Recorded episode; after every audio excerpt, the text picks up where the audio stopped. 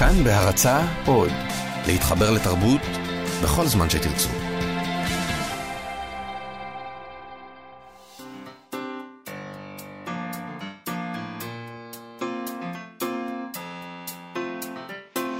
מה שכרוך עם יובל אביבי ומה יעשה לה.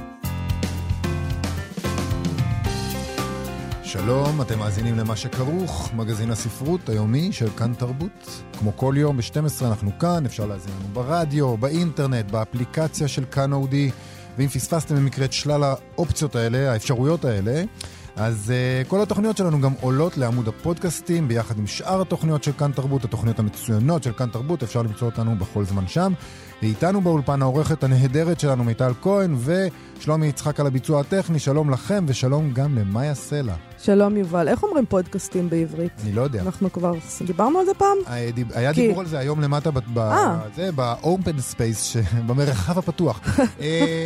אין מילה לזה, ניסו למצוא ולא הצליחו לדעתי. אז זה אקדמיה ללשון, אנא מכם, פודקאסט. אפשר לחפש, בשיר הבא נחפש באינטרנט אם יש אוקיי. תשובה לשאלה. אז בואו נגיד רק שאפשר לשלוח אלינו מסרונים לטלפון 055 966 3992 055-966-3992.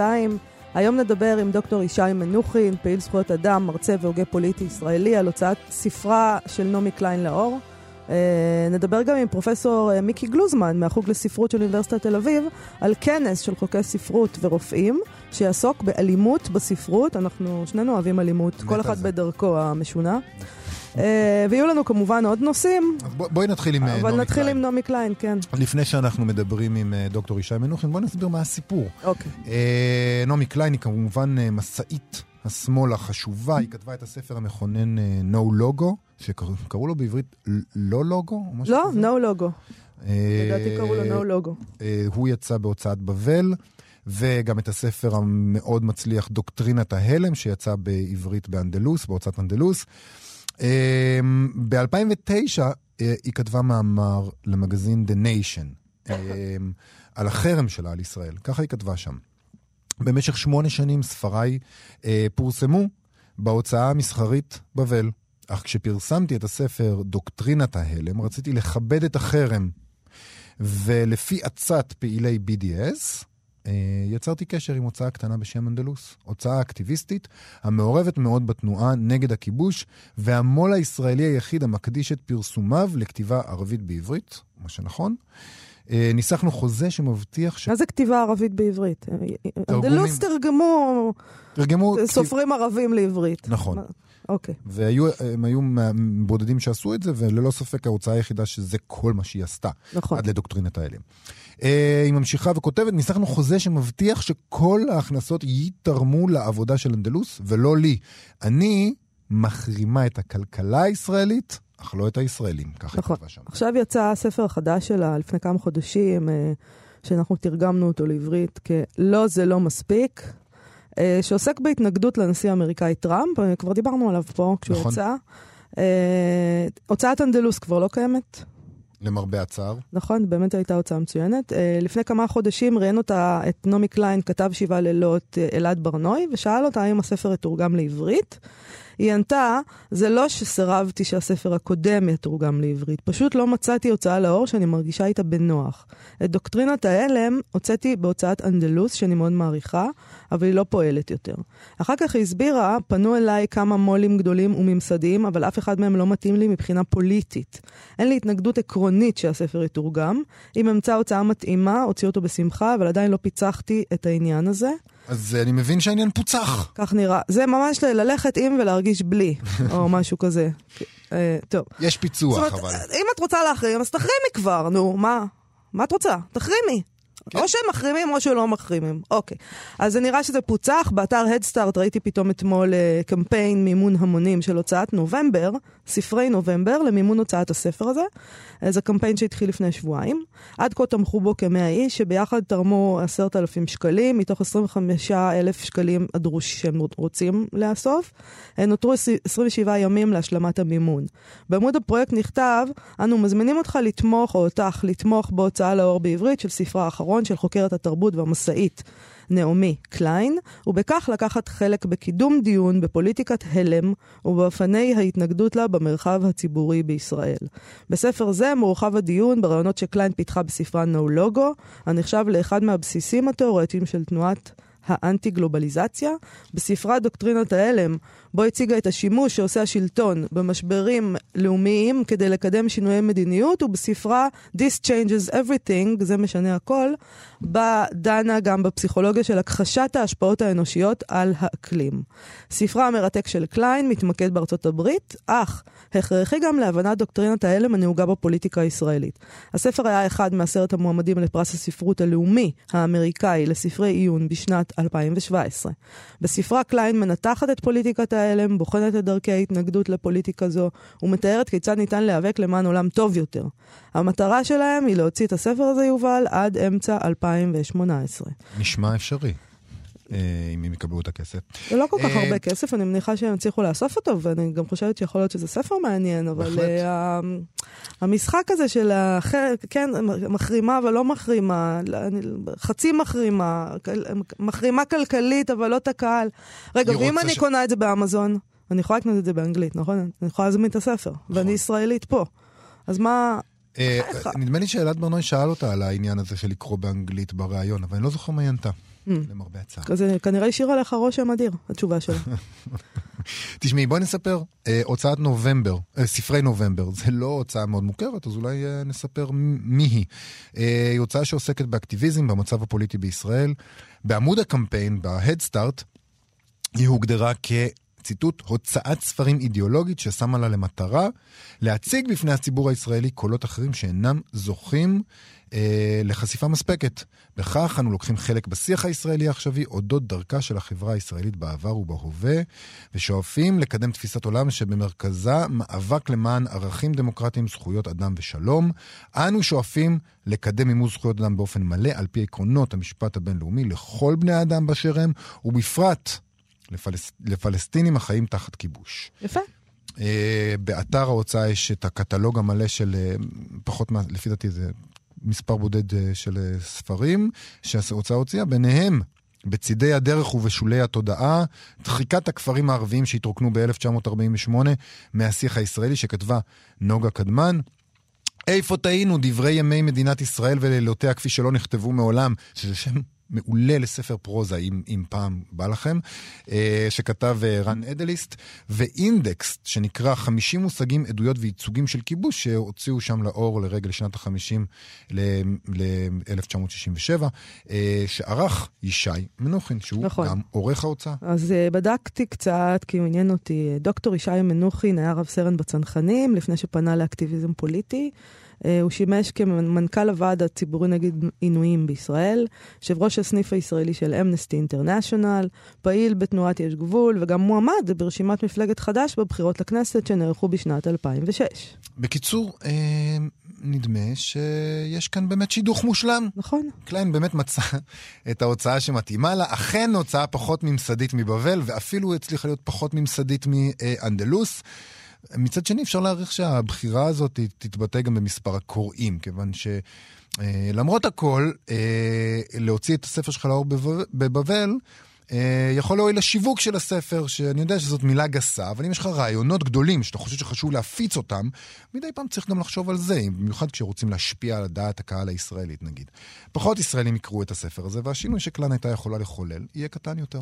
תשמע, בעיניי זה קצת מוזר, אה, ואפילו אפשר, אולי אפילו קיצוני, לענות למישהי שמחרימה את ישראל בטענות של שיווק. זה באמת טיפה הגזמה. אה, היא אמרה שהיא מחרימה את הכלכלה הישראלית ולא את הישראלים, אז נראה לי שבכל מקרה, אם הספר הזה יהיה בחנויות, אה, זה לא משנה איך הוא ראה אור ואיפה איפה, איפה הוא ראה אור, הוא יהיה חלק ממחזור הדם של הכלכלה הישראלית. אנחנו נשלם עליו מע"מ, המו"ל ישלם מס הכנסה. על, על, כשהוא ימכור, אה, וזה זה מה שמוזר כאן. שיווק זה לא, באמת, כאילו, היא מדברת אידיאולוגיה ואתה מדבר שיווק. אידיאולוגיה, היא. רוצה לשנות את המצב, כן? היא רוצה להשפיע על הישראלים. אוקיי, אז תשפיעי. טוב. אנ- אנשים יוכלו ללכת לחנויות הפרטיות, יש רשימה בהדסטארט של החנויות שבהם, זה לא יהיה בצומת ספרים את חושבת? כתוב, אה, איפה, זה, הצהרה? איפה הם מפיצים. הבנתי. זה לא הצהרה, איפה ההוצאה הזאת מפיצה את ספריה? בחנויות הפרטיות. כי היא הוצאה קטנה ואין לה יכולת כנראה אחרת. ואם מישהו מאוד מאוד ירצה, הוא יוכל ללכת, לא יודעת מה, לתעולת ספרים, למגדלור, לסיפור פשוט, ולקנות את זה. או כמובן, בהדסטארט. כן, אפשר לקנות בהדסטארט כבר עכשיו. אה, שלום לדוקטור ישי מנוחין. וברכה לכם ולכל המאזינים. אהלן, אה, דוקטור ישי מנוחין, עורך הוצאת ספרי נובמבר, העתידה להוציא את ספרה של נעמי קליין, לא זה לא מספיק, אנחנו בינתיים תרגמנו את זה ככה. אה, אני לא יודעת איך אתה... נדמה לי שזה הכותרת של ההדסטארט, לא? לא, זה לא אינו מספיק. לא אינו לא מספיק, אינו מספיק. לא אוקיי. מספיק לומר לא, צריך לעשות עוד משהו. כן, אז למה בעצם, איך נוצר הקשר עם נעמי קליין והגענו עד הלום אה, לכך שהיא החליטה להוציא את הספר שהיא התנגדה להוציא אותו, נגיד בבבל, ואנדלוס נסגר, אנחנו תיארנו את כל הדבר הזה אה, לפני שדיברנו איתך. כן. איך נוצר הדבר הזה? אני נתקלתי בספר, והספר מצא חן בעיניי, אה, כי חשבתי שהוא מבהיר בצורה מאוד בהירה את העמדות שלה, שהוא... שאותם היא הביעה באריכות מה בנו-לוגו ובאסטרטגיית ההלם. ומאוד מצא חן בעיניי, ואז אה, נודע לי שאדם אחד התקשר אליי ואמר לי שהוא פגש אותה בלונדון, ושאל אותה מתי זה יצא בעברית, והיא אמרה שאין לה הוצאה. אה, אה, ואז הוא סיפר לה על ספרי נובמבר, ולכן שלחתי אליה מכתב, ובה אמרתי לה, שלום, אנחנו הוצאה לאור אידיאולוגית, מוציאים בעזרת אקטיביסטים ספר אחד לשנה, ומאוד נשמח להוציא את הספר שלך, כי הוא מאוד רלוונטי לאופן שאת כותבת על טראמפ, אבל אנחנו מרגישים ככה מול הפוליטיקה הישראלית, שמשתמשת בצורה בוטה באסטרטגיות של הלם. אנחנו כל יום לומדים שאו-טו-טו איראן, או או-טו-טו הערבים נוהרים לקלפיות, או או-טו-טו וכן הלאה. האו-טו-טו הזה של... העיירה בוערת. כן, ש, שאם לא נעשה מיד נאשר לחברות גז להרוויח המון, אנחנו נתמוטט כלכלית. אם לא נאפשר לזה חשמל בצורה כזאת, אז בזק. בקיצור, עובדים עלינו בצורה הזאת, והגיע הזמן שנלמד איך מתנגדים לזה.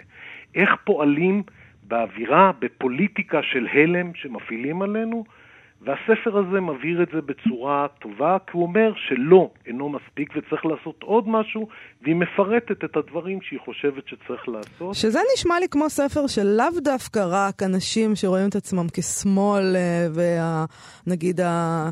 הקנדידטים המיידיים לספר כזה אה, צריכים לקרוא, אלא הרבה אנשים, גם, אין שום סיבה שאנשים אה, שמצביעים ימין אפילו לא יקראו אותו. בהחלט. כדי להבין את הסיטואציה. עכשיו, ברגע שהיא, אני רוצה לדבר באופן עקרוני על ההחלטה הזאת שלה, נגיד כן. לא להוציא בבבל.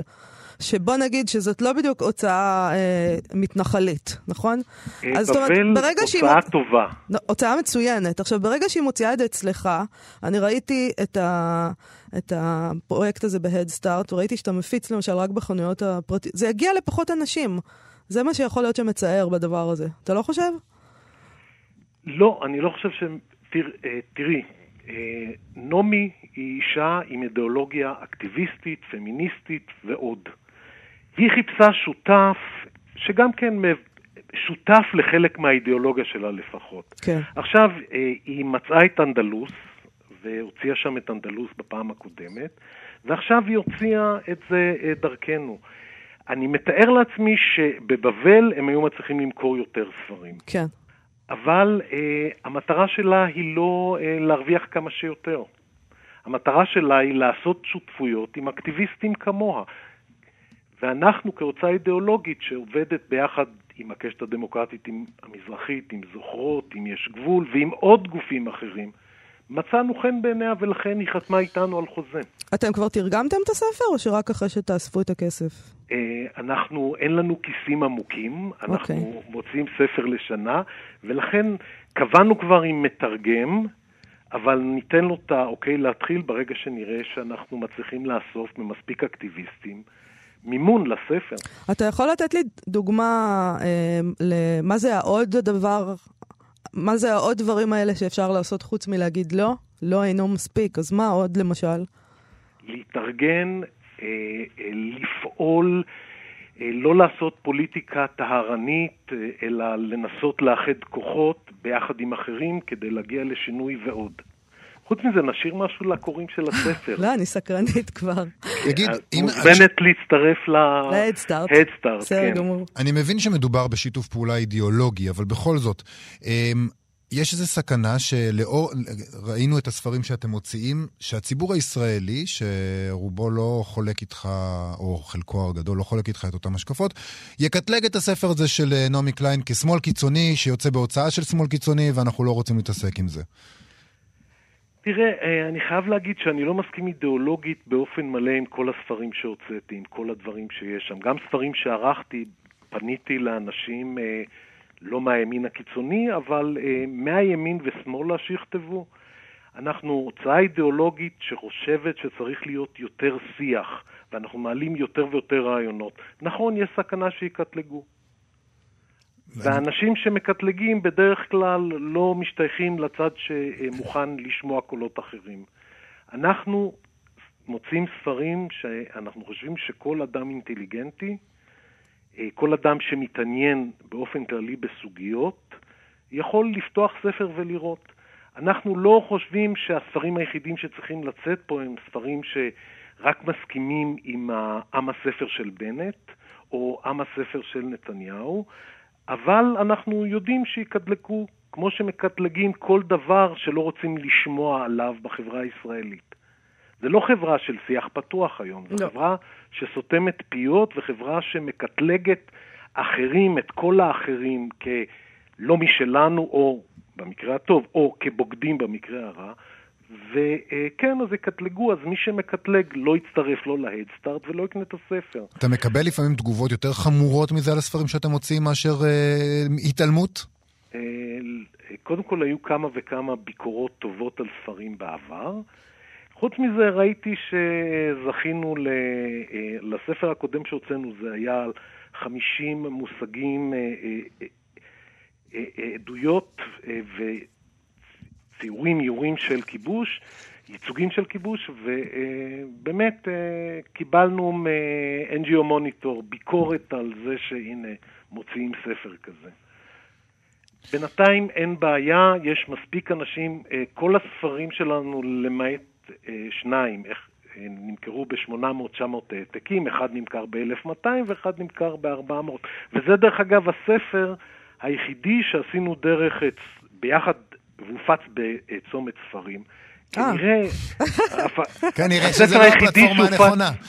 כן, הספר היחידי שהופץ בצומת ספרים זכה ל-300 אלה, אלה אבל מספרים מאוד יפים ל- ל- להוצאה קטנה.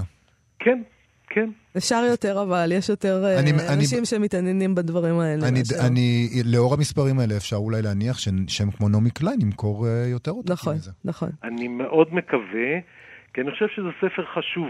זה ספר שגם אה, קל מאוד לקריאה, הוא פחות אה, אה, חופר לעומק כמו הספרים הקודמים שלה, שבהם היא נסתה לבסס אה, תיאוריות מסוימות, מושגים מסוימים. הוא ספר קריא מאוד, ו- וכדי לעשות לנו את החיים עוד יותר קלים, היא נותנת אה, פרפרזות קלות של נולוגו ושל Mm. אה, דוקטורינת ההלם, וגם על ספרה שעסק בסביבה. תגיד, ל- ל- לסיום, אמ, אמ, כשהצגנו את, ה, את הספר הזה ואת הסוגיה הזאת, אמ, מאיה פה אמרה, זה קצת ללכת עם וללכת בלי ולהרגיש עם, או, או ללכת בלי וללכת עם ולהרגיש בלי. אה, זה מין חצי, חרם חצי חצי כזה. או מבחינת ש- החרם, לא מבחינת החרם. כן. אה, אני לא או- שמחרימים או. שלא. אני לא חושב שהיא מחרימה. אוקיי. דבר ראשון, כי בעובדה, זה, אה, אה, תשמע, אני אגיד עליך, על עצמי. אה, זה שרעייתי, מצאתי ראיה ואני רק איתה, זה אומר שאני עכשיו מחרים את כל את כל האחרים? שאר לא. הנשים. נכון, בחרתי את האישה שאני אוהב, שהכי טוב לי איתה, שאני הכי רוצה להיות איתה, ואני איתה. עכשיו, אני לא אומר שזה המצב בינינו לבין נעמי קליין, אבל היא מצאה שותפים שהיא מסכימה איתם אידיאולוגית, מתוך ידיעה שהם לא יפיצו את ספרה בכמויות כאלה היסטריות שהיא תניב רווח כספי מכך, אבל הם שותפים אידיאולוגיים. מעולה, אני מאחל לכם הצלחה גדולה תודה רבה, במכירת הספר הזה. ובהדסטארט, תודה רבה. ואני מזמין את כולם להיכנס להדסטארט ולתמוך בספר. בהחלט. תודה לך, להתראות. להתראות. ביי. אה, אוקיי. אוקיי. תראה, קודם כל, אני רוצה להגיד ש... אפרופו קווים בלבנון, אה, אנחנו אה, נדבר על אלימות. לפני שנדבר על אלימות, אוקיי. אה, בדקתי באתר האקדמיה העברית אה, ללשון, אה, אה, לא מצאתי מילה עברית לפודקאסטים. לפודקאסט. וטוב אז קודם שכך. כל, אז קודם כל, או. שה... זו מילה טובה פודקאסטים, אז או שהאקדמיה ת, תתעורר ותריח את החומוס, כמו שאומרים, או שאתם תכתבו לנו ל-055-966-3992, אל תנעני בראש. אתה, אנחנו מניעים דבר לפעולה. אתה הופך. מניעים לפעולה. 055-966-3992, אוקיי. תכתבו לנו איך אומרים פודקאסט בעברית. מדהים. יאללה. היום ומחר יתקיים באוניברסיטת תל אביב כנס על נושא מרתק בשבילי. אה, פסיכותרפיה וספרות בחברה אלימה. זה כנס משותף, ידברו בו גם אנשי ספרות וגם אנשי בריאות הנפש והרפואה, שידברו על אלימות בחברה בת זמננו והאופן שבו הפסיכו והת... הפסיכותרפיה והספרות מבינות אותה, אה, מתמודדות איתה ואולי אפילו מייצרות אותה. אה, השתתף, השתתפו פרופסור איריס מילנר למשל, שהיא ראש החוג לספרות, ודוקטור יוסי טריאסט, שהוא מהחברה הפסיכואנלית בישראל, מהתוכנית לפסיכותרפיה באוניברסיטת תל אביב, ויהיו עוד הרבה דוברים אה, אה, רבים וטובים. אה, ידברו שם על אלימות בחדר הטיפולים, ועל אלימות של הרגשות, וידברו על משוררי הפואטרי סלאם, כנביאי הזעם בתרבות בת זמננו, וגם... יקריאו שירה זועמת ואלימה זו. אני ראיתי קצת פואטרי סלאם, בחד- יש כזה תוכנית כזאת בטלוויזיה. הם, הם כל כך לא נראים לי זועמים, שאני כיביתי בזעם את הטלוויזיה. זה הדרך לייצר הם אלימות. יותר חמודים מזועמים, כן, הם מייצרים אלימות אצלך. בהחלט. אה, איתנו פרופסור אה, מיקי גלוזמן, לשעבר ראש החוג לספרות בתל אביב. שלום מיקי גלוזמן. יובל, עד מתי תציג אותי בלשעבר הזה? אני, התפטרתי מהתואר. אז איך להציג אותך? פרופסור מיקי גלוזמן. פשוט פרופסור... בדיוק. בסדר. אתה, אתה תדבר שם בכנס על המלנכוליה של הריבונות ואלימות הצורה השירית. מהי בעצם המלנכוליה של הריבונות, ולמה היא מייצרת אלימות? טוב. זה- וכמו זה שאומרים בטלוויזיה, מיקי, אה, בשתי מילים. תסכם לנו. תשמעו, כשמיד אחרי מלחמת השחרור היה פה אקלים תרבותי שבעצם לא אפשר לדבר על הסבל. סבל של ניצולי שואה, סבל של אה, אה, משפחות שבניהן נהרגו במלחמת השחרור. תחשבו שששת אלפים איש נהרגו במלחמה, זה היה אחוז מהאוכלוסייה. כן, כן. זה, זה כאילו היום ימותו 80 אלף איש במלחמה, זה דבר לא נתפס. נכון. אה, המון עקורים, גם אה, עקורים מאירופה, ומיד לאחר מכן אה, עקורים ממדינות ערב. ויולנדה גמפל, הפסיכואנליטיקאית, נתנה, אה, דיברה פעם על סבל רדיואקטיבי. ואני טוען שבשנות החמישים היה מין סבל רדיואקטיבי כאן באוויר, אבל שבעצם אסור היה לדבר עליו בגלל האידיאולוגיה של שלילת הגולה, בגלל הבוז לניצולי השואה, צריך להגיד את זה, בגלל אה, נורמות של אה, אתוס של הירואיות. נגיד שאפשר לחשוב על אם הבנים, ש... אה, כפי שקרא בן גוריון למרים גובר, שבעצם שההקרבה הזאת של הבנים היא דבר ראוי ולא צריך לבכות עליו, אם הבנים שמחה. כן. אה, נו- נוצר מן אקלים של האלימות הנוראית הזאת של החברה, שהחברה הישראלית אה, התמודדה איתה, לא, לא, לא היו לה, בעצם לא הייתה עבודת אבל תקנית. והספרות התמודדה עם זה בצורות מאוד מעניינות. כמו למשל. אתה יודע, מצאתי קטע מ-73, שיהודה עמיחי מדבר על השיר בלד על השיער הקצר, ועל השיער הקצ- הקצ- אה, הקצר והשיער הארוך. מהמם. והוא מסביר שיש בכל השיר הזה שורה אחת דרמטי. חזרתי, אבל הייתי אחר. בכוונה כמובן חזרתי מהמלחמה. מהמם. והוא אומר, את כל הסבל של המלחמה, את כל האימה, את כל הכאוס של המלחמה לא יכולתי לספר. או הדובר בשיר לא יכול לספר לבת זוג שלו, שאיתה הוא מנהל דיאל- דיאלוג שבור. והיא לא מבינה שהוא כבר אחר, עמיחי אומר במלוא מובן המילה. ותראה איך צריך להגיד את כל זה רק במילה אחת. אבל זה באמת מאפשר את האאוטלט הזה שזקוקים לו במילה האחת הזאת? לא, בוודאי שלא. אז מה- בוודאי שלא. אז, אז בעצם הספרות מתמודדת עם האלימות הזאת באמצעות הרבה שתיקה, באמצעות הדחקה, באמצעות, בעצם באמצעות הצורה השבורה. Mm. מי שגאון בזה זה זך. זך כותב, כותב מין אלגיות, מין קינות כאלה, שאתה לגמרי מרגיש שזאת קינה, אבל אתה לא מבין על מה הוא מקונן. אה, כאילו זאת מין קינה ריקה כזאת. דבר שנורא התאים לישראליות, משום שמצד אחד זה אפשר לבטא ב... בצורה אפקטיבית, בצורה רגשית, את הסבל, ומצד שני לא להגיד עליו מילה. אתה מרגיש שהדברים השתנו יותר uh, לאורך השנים? 아, ברור, uh, היום ברור. זה אחרת. בוודאי. אולי, לפחות על פני לא, השטח לא, אולי. אנחנו, אנחנו, אנחנו, בח... אנחנו בחברה הרבה יותר, הרבה יותר פתוחה, הרבה יותר מדברת, הרבה יותר מתווכחת. אנחנו לא בימי כור ההיתוך והנזירות הזאת של אחרי המלחמה. יש לנו בעיות אחרות, אנחנו, אבל, אבל אפשר לחשוב אולי למה מן הסבל שלא טופל אז יצר כאן חברה כל כך אלימה. זה אולי אפשר לחשוב על הדבר הזה שקרא, אה, שגמפל קרא לו סבל רדיואקטיבי. רדיואקטיבי זה אומר שיש איזה השפעות על הדורות הבאים בעצם. לגמרי. נ, נולד, נולדות מדברים, מוטציות. לגמרי. אנחנו גם מדברים על העברה בין-דורית. כן. וכשסבל לא מטופל, אנחנו יודעים שהוא, ש, שהוא מועבר מדור לדור, ואפשר אולי לחשוב שאם הייתה מתאפשרת אז אה, עבודת אבל תקנית, היינו היום חברה קצת פחות אלימה וקצת יותר מאורגנת. אבל זה דבר שכולנו נושאים בתוכנו. אני רוצה רגע לדבר על הכנס באופן כללי. אמ, איך, איך אתה בעצם, זה דמי חיבור לא טריוויאלי בין רפואה, פסיכותר... פסיכותרפיה אולי קצת יותר, אבל בין הפקולטה לרפואה ו... והחוג לספרות. עד כמה הדברים האלה הם באמת, באמת מחוברים אחד לשני בעיניך? תראה, זה לא בדיוק הבית ספר לרפואה, זה התוכנית לפסיכותרפיה שיושבת בתוך הבית ספר לרפואה. כן. הדיאלוג פה הוא בין אנשי הספרות לאנשי הפסיכותרפיה, שהדיאלוג ביניהם הוא מאוד עמוק ו...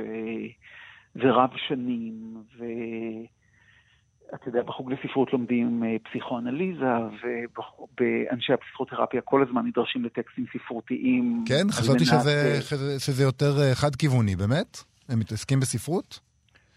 אה, הם, הם אוהבים ספרות, הם נדרשים לספרות, הם, כן, בהחלט. יש הרבה, יש הרבה האמת שמבקרים היום את ה... פרויד היה אחד הקוראים הכי מזהירים, גם של טקסטים ספרותיים. נכון. יש היום הרבה אנשים שמבקרים את החיבור הזה בין ספרות לפסיכותרפיה, ואתם בוחרים בעצם להעמיק אותו. אני לא מכיר אנשים שמבקרים, בסביבה שלי אף אחד לא מבקר את החיבור הזה. אה, אה, תשמע, זה חיבור, אה, א', אני בעד חיבורים.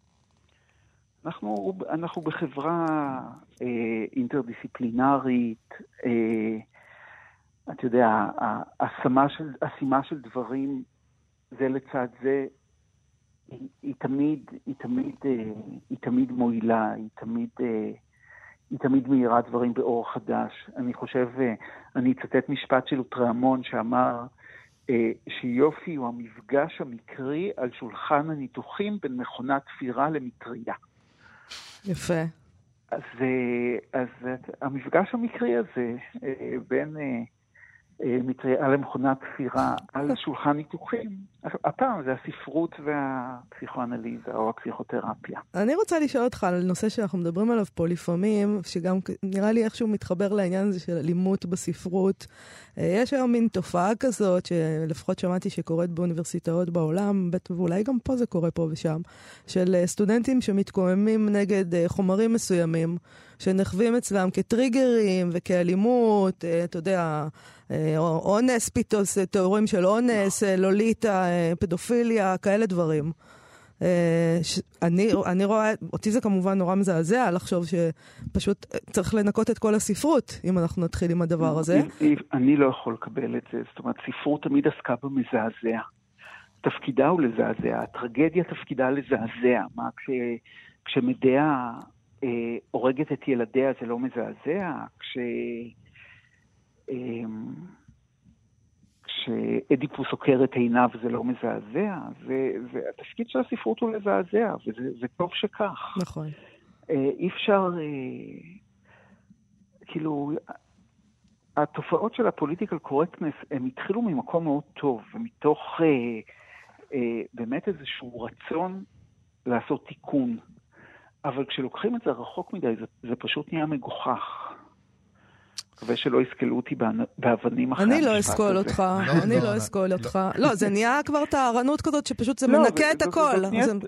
זאת נהיית משטרת מחשבות מגוחכת שמונעת מחשבה, ואי אפשר להיות בעד דבר כזה. אוקיי. פרופסור מיקי גלוזמן מהחוג לספרות של אוניברסיטת תל אביב, תודה רבה לך.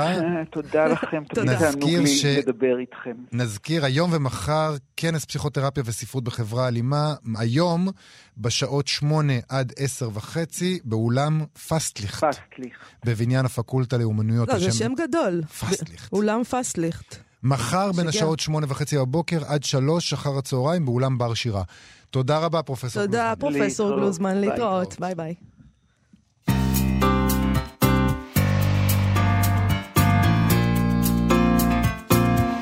סטטוס יומי? סטטוס יומי, אה, ודאי. הפעם אני רוצה בעצם להקריא תגובות לסטטוס. אה, מדובר בקבוצה שמנהל העורך הוותיק, אה, חיים פסח. היא נקראת פנדה קוראת ספרים. והוא שאל שם, מה אתם זוכרים משיעורי הספרות בתיכון, לא באוניברסיטה? מה בכל זאת נחקק בזיק, בזיכרון? ויש שם כמה תשובות שאני רוצה להקריא. די. די מקסימות. אז אחת כותבת ככה: זוכרת את שולה קשת, לימים דוקטור שולה קשת, מלמדת אותנו את הנריך פון קלייסט, את המאמר של רוטל דמוק... על הדמוקרטיה, ומספרת לנו על חייו של המינגווי. זוכרת את עמוס עוז, מלמד אותנו את אוטלו, ואנו קוראים את המחזה והוא מתעקש לשחק את תפקיד יאגו. מלמד אותנו על ביאליק ועל על השחיטה, ואחר כך מלמד אותנו שירים שלו שלא מופיעים לבגרות, כי אנחנו לא, מפ... לא מפעל לבגרויות. זוכרת את המורה מירי ורון, לימים סופרת, עם דיונים וויכוחים על מה שהייתה אז שירה חדשה וצעירה, על הקסם בשיריה של דליה רביקוביץ'. נכון, כשאני הייתי בתיכון, אה, קראו לזה שירה צעירה, אה, וולך, אבידן, מאיר ויזלטיר, זה, זה היה תחת הכותרת שירה צעירה. זה היה לפני הקווים בלבנון פשוט. זה לפני הקווים, נכון. אה, ומישהי עונה לה, אני זוכרת את עמוס עוז מלמד אותנו את נתן אלתרמן, ומקריא את, את שיריו יפה כל כך, שלעד אשמע את קולו של האחד כשאקרא את שיריו של השני. וזוכרת אותו אומר בתוקף, אל תשאלו למה התכוון המשורר או הסופר, זה לא משנה בכלל. אוי. Uh, ומישהי אחרת כותבת, זוכרת אותו, כלומר את עמוס עוז, מגן בחירוף נפש על ביאליק ועל העוול שעשו לשירתו בבתי הספר. כל כך הרבה, זה נורא נחמד, זה נהדר. שהם זוכרים את עמוס עוז. זה נכון. כמורה. נכון. בתיכון. זה מקסים. אוקיי, אה, מישהי כתבה ככה, במגמה הספרותית, המורה לספרות הייתה אסתר שטרייט וורצל. בימי שישי היו לנו שעתיים רצופות, אסתר קראה, אה, קבעה מנהג. בשעה השנייה, אחד התלמידים קיים דיון בכיתה על ספר שקרא. כמובן ששם הספר היה ידוע מראש, כך שהיה זמן לקרוא אותו. מתוך 25 תלמידים, עשרה העתיקו שיעורים לשעות הבאות, אנגלית ומתמטיקה. עשרה הקשיבו לדיון על ספר שלא קראו, חלקם יקראו אותו בעקבות השיחה, חמישה שקראו את הספר דנו בו. אסתר ידעה שאלה פני הדברים, וזה היה בסדר מצידה. באחד השיעורים האלה מישהו קרא מבחר שירה צעירה של משוררים צעירים לא מוכרים. המשוררים הללו היו שישה מאיתנו, שכתבו וניצלו את ההזדמנות לקבל משוב מאסתר תחת שמות בדויים. היא שאלה מי, מהמשורר... מי המשוררים, והבחור שארגן את הקריאה המציא להם קורות חיים. לשבחה ייאמר שהיא לא נפלה בפח, לא העמידה פנים שהיא מכירה. היא רק אמרה, מעניין, אני מכירה שירה צעירה, וכל אלה לא מוכרים לי. Uh, יש שם עוד זווית כן. מאוד מעניינת בעיניי של מישהי שלמדה בתיכון בלונדון. Uh, למדתי בתיכון בלונדון באנגלית, בשיעור הספרות הראשון בכיתה י', כשרק הגעתי לאנגליה, והאנגלית שלי הייתה ברמה של כיתה ט' בציון מספיק, למדו צ'וסר. תאר לך פה בכיתה י' צ'וסר. לא מתורגם לאנגלית עכשווית, אוקיי? צ'וסר. את הפרולוג למעשיות קנטרברי. וכעבור זמן לא רב את אוטלו, וגם אל המגדלור, ודיוקנו של האומן, ולותר של אוסבורן, ושירי שנות ה-30. כל כך אהבתי את כל אלה שהמפגש איתם קבע את מסלול חיי. איזה כיף לה. כן. זה נשמע טוב. נכון. את זוכרת משהו מלימודי ספרות בתיכון? ברור. לי היו שני מורים נפלאים. אמ, באמת, זה מזל. הפוכים לגמרי זה מזה. שניהם, זה פשוט לא יאמן. אני לא יודעת, איכשהו אני מאוד אהבתי את שניהם. אה, ואת שניהם אני זוכרת היטב. אה, מי, בהרצליה, אגב, מי לא זוכר את המורה המיתולוגי אורי זילקה? אה, ואת השיעורים שלו על מדאם בוברי, שזה היה המון שיעורים, למדנו את מדאם בוברי. פרק פרק, כל פרק בנפרד. איזה כיף. זה היה עמוק. וואו. והיו שיעורים שהוא היה מביא שקופיות של אומנות אימפרסיוניסטית. אל תשאל אותי מה זה קשור לספרות, אבל כך היה. הכל קשור. אה, ומצד שני, את המורה רחל מינסקי, אה, ושיעורים שלה על שירת ימי הביניים, ובכלל שירה, מורה אדירה, וזה כמעט הדברים היחידים שאני זוכרת מהתיכון, זה שיעורי הספרות האלה. אני לא זוכר הרבה, אני זוכר שבחטיבת הביניים הייתה לי מורה נהדרת בשם יעל כהן. אה, והיא הייתה נהדרת, אני לא זוכר למה. אני לא זוכר למה, אני זוכר שאני הייתי... הדחקת. מה זאת אומרת אתה לא זוכר למה? אני אספר לך, אני אספר לך ולמאזינים משהו אישי. אה, תחשוב טוב אם אתה רוצה לספר את זה אני, רגע. ה- החטיבת הביניים זה לא מקום כיפי, אני הייתי די מדוכדך. אה, זה לא אישי, זה הייתי די. מדוכדך, אבל יום אחד אה, אה, עניתי לאיזה שאלה שלה, והיא הסתכלה אליי ואמרה לי, יובל, הכל יהיה בסדר. איזה חמודה. הכל יהיה בסדר. נהדרת. אה, ואני אה, זוכר שהייתה לנו אה, בחינה אה, בעל פה. ודיברתי על המשורר פרדריקו גרסיה לורקה ועל המוטיב של הדם אצלו, ועל הוורד והדם והספרדיות הזאת, וזהו פחות או יותר. אני מניח שבאמת את כל השאר הדחקתי. אוקיי, טוב, לא הלכנו, למרות ההמלצה. שיר מושלם. אני שמח לבשר לך, מאיה, כן. יש, יש זוכה. כן? אה, הוכרז הספר עם אה, סצנת הסקס הגרועה ביותר לשנת 2017. שטרם הסתיימה. מישהו עוד יכול ב- ברגע האחרון כן. לבוא עם הסצנת סקס הגרועה שלו. היותר גרועה מהסצנה... העוד יותר גרועה ולנצח. זה נכון, זה נכון, העולם הזה של סצנות סקס גרועות הוא, הוא באמת עולם עשיר ומפתיע מדי יום, אבל הפרסים כבר חולקו. באתר הגרדיאן התפרסמה כתבה שלפיה הפרס הזה ניתן לסופר כריסטופר בולן על סצנה מספרו The Destroyers, ההורסים. זה זה שם, את השם אני דווקא שם אוהבת. טוב, כן. Uh, התחיל טוב, כנראה גמר לא כל כך טוב. Uh, זה פרס שמעניק המגזין הבריטי Literary Review מדי שנה. מה שתפס את תשומת הלב של השופטים בספר הספציפי הזה היה תיאור של איברי, איבר מין גברי ככדורי ביליארד מסודרים. אני לא, אני לא מבין נכון, אני, אני לא, לא, לא בטוח שזה זה הכוונה, כי אין לי, אני לא מושג, אין לי מושג למה הכוונה. אני אקריא את הפסקה בתרגום קלוקל שלי, ככה זה הולך. היא מכסה את שדיה עם בגד הים שלה, שאר גופה נשאר חשוף מעדנות. האור לאורך זרועותיה וכתפיה, בגוונים, בגונים שונים של שיזוף כמו כתמי מים באמבטיה. הפרצוף שלה והווגינה שלה מתחרים על תשומת ליבי. אני מביט מעלה אל כדורי הביליארד המסודרים, שהם איבר המין שלי והאשכים. זה ביליארד רק, כאילו, כמו שמסדרים כדור... אני חושב ש... כמו ש- במשולש הזה. כן, משולש כזה כדורי ביליארד. אני. חשה צער מסוים על כך שאתה הרגשת צורך לתרגם את זה. זה מופיע בספר. אז מה? אז אפשר לדבר על ספרות, אנחנו מדברים על ספרות. בטח, זו ספרות גדולה. אה, יכולנו להבין גם בלי התרגום שזה סצנת סקס גרועה, וספר לא תורגם מעולם לעברית, ויופי, נהדר, ופשוט, לא הכל אנחנו חייבים לדעת. תאמיני לי, תאמיני לי, שזה ממש הייתי מעודן אה, באיך שתרגמתי, אה, ואת יודעת איך תמיד כותבים על זכייה בפרס? אה, מטיעוני השופטים? אז הנה, מטיעוני השופטים. השופטים חשו שיש חלקים בספר שבולן מתאמץ לתאר את המוכר במונחים חדשים, דבר המוביל לפעמים לבלבול. בשורה שצוטטיים נותרו תוהו. תוהים. נותרו תוהים לגבי כמה אשכים יש לדמות המדוברת. אה, הוא גבר על מתמודדים רבים אחרים שמצוטטים שם בכתבה הזאת, והנה הקטע שאת מבינה שאני ריחמתי, קטעים שאני באמת לא יכול לתרגם ואי אפשר להקריא אותם ברדיו. אני שמחה שאי אפשר להקריא אותם ברדיו. Uh, אתה יודע, אני חושבת שקצת טעם טוב עוד לא הרג אף אחד, אבל אני שמה לב שדווקא לאנשים הפוריטנים ביותר, אה, הם לא מתחברים לטעם טוב בדרך כלל. זה לא את אומרת את קשור. זה עליי כאילו? כן. אני כרגע קראתי לך פוריטן. אני לא כן. פוריטן, לא. אה, אני אוהב... אה, אני חושב שסצנות סקס זה דבר שכאילו באמת צריך לא לכתוב אותו. באמת, כאילו, לא בגלל שזה פוריטניות, אלא בגלל שזה תמיד יוצא ככה עם ערימות כדורי ביליארד, עפים לכל מיני כיוונים, וזה בלאגן אחד שלם. אה, עדיף להימנע, אני גם חושבת. אבל אה, אפשר גם פשוט גם, גם לא לכתוב את זה וגם לא להקריא את זה ברדיו. אם ואז זה שילוב כזה מדהים. קוסמי, אז מי הפוריטן האמיתי כאן, מאיה? גשטלט כזה. תשמעי, אה, רק נספר שהפרס נועד ככה, לפי הכתבה, למשוך תשומת לב לתיאורי סקס כתובים, שכתובים רע, ובכך לנסות להעלות את הסטנדרט בתחום. בין הזוכים בעבר אפשר למצוא את הסופר המוערך, תום וולף. זה נשמע עמום. אה, חשבתי שהוא כותב סצנות סקס טובות, אבל הוא זכה בזכות שורה מתוך אני היא שרלוט סימנס, שהולכת ככה, שוב תרגום קלוקל שלי, חלקלק, חלקלק, חלקלק, פעלה הלשון. והוא החרים את הטקס שבו הוא זכה ואמר כך, אתה יכול להוביל את המוסף המתיימר להיות ספרותי אל האירוניה, אבל אתה לא יכול להכריח אותו להבין אותה. וזה ממש נכון, ורק בשביל הציטוט הזה היה שווה לסבול את הציטוט מהספר שטרחת לתרגם.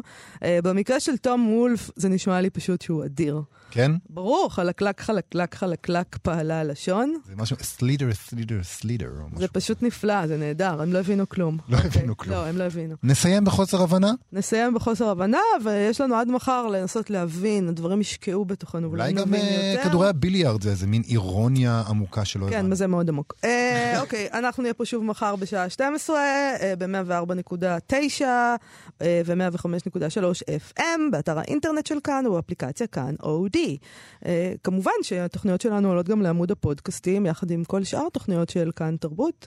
אנחנו מודים מאוד לשלומי יצחק ומיטל כהן. להתראות מחר, יובל אביבי. להתראות. ומאזינים יקרים.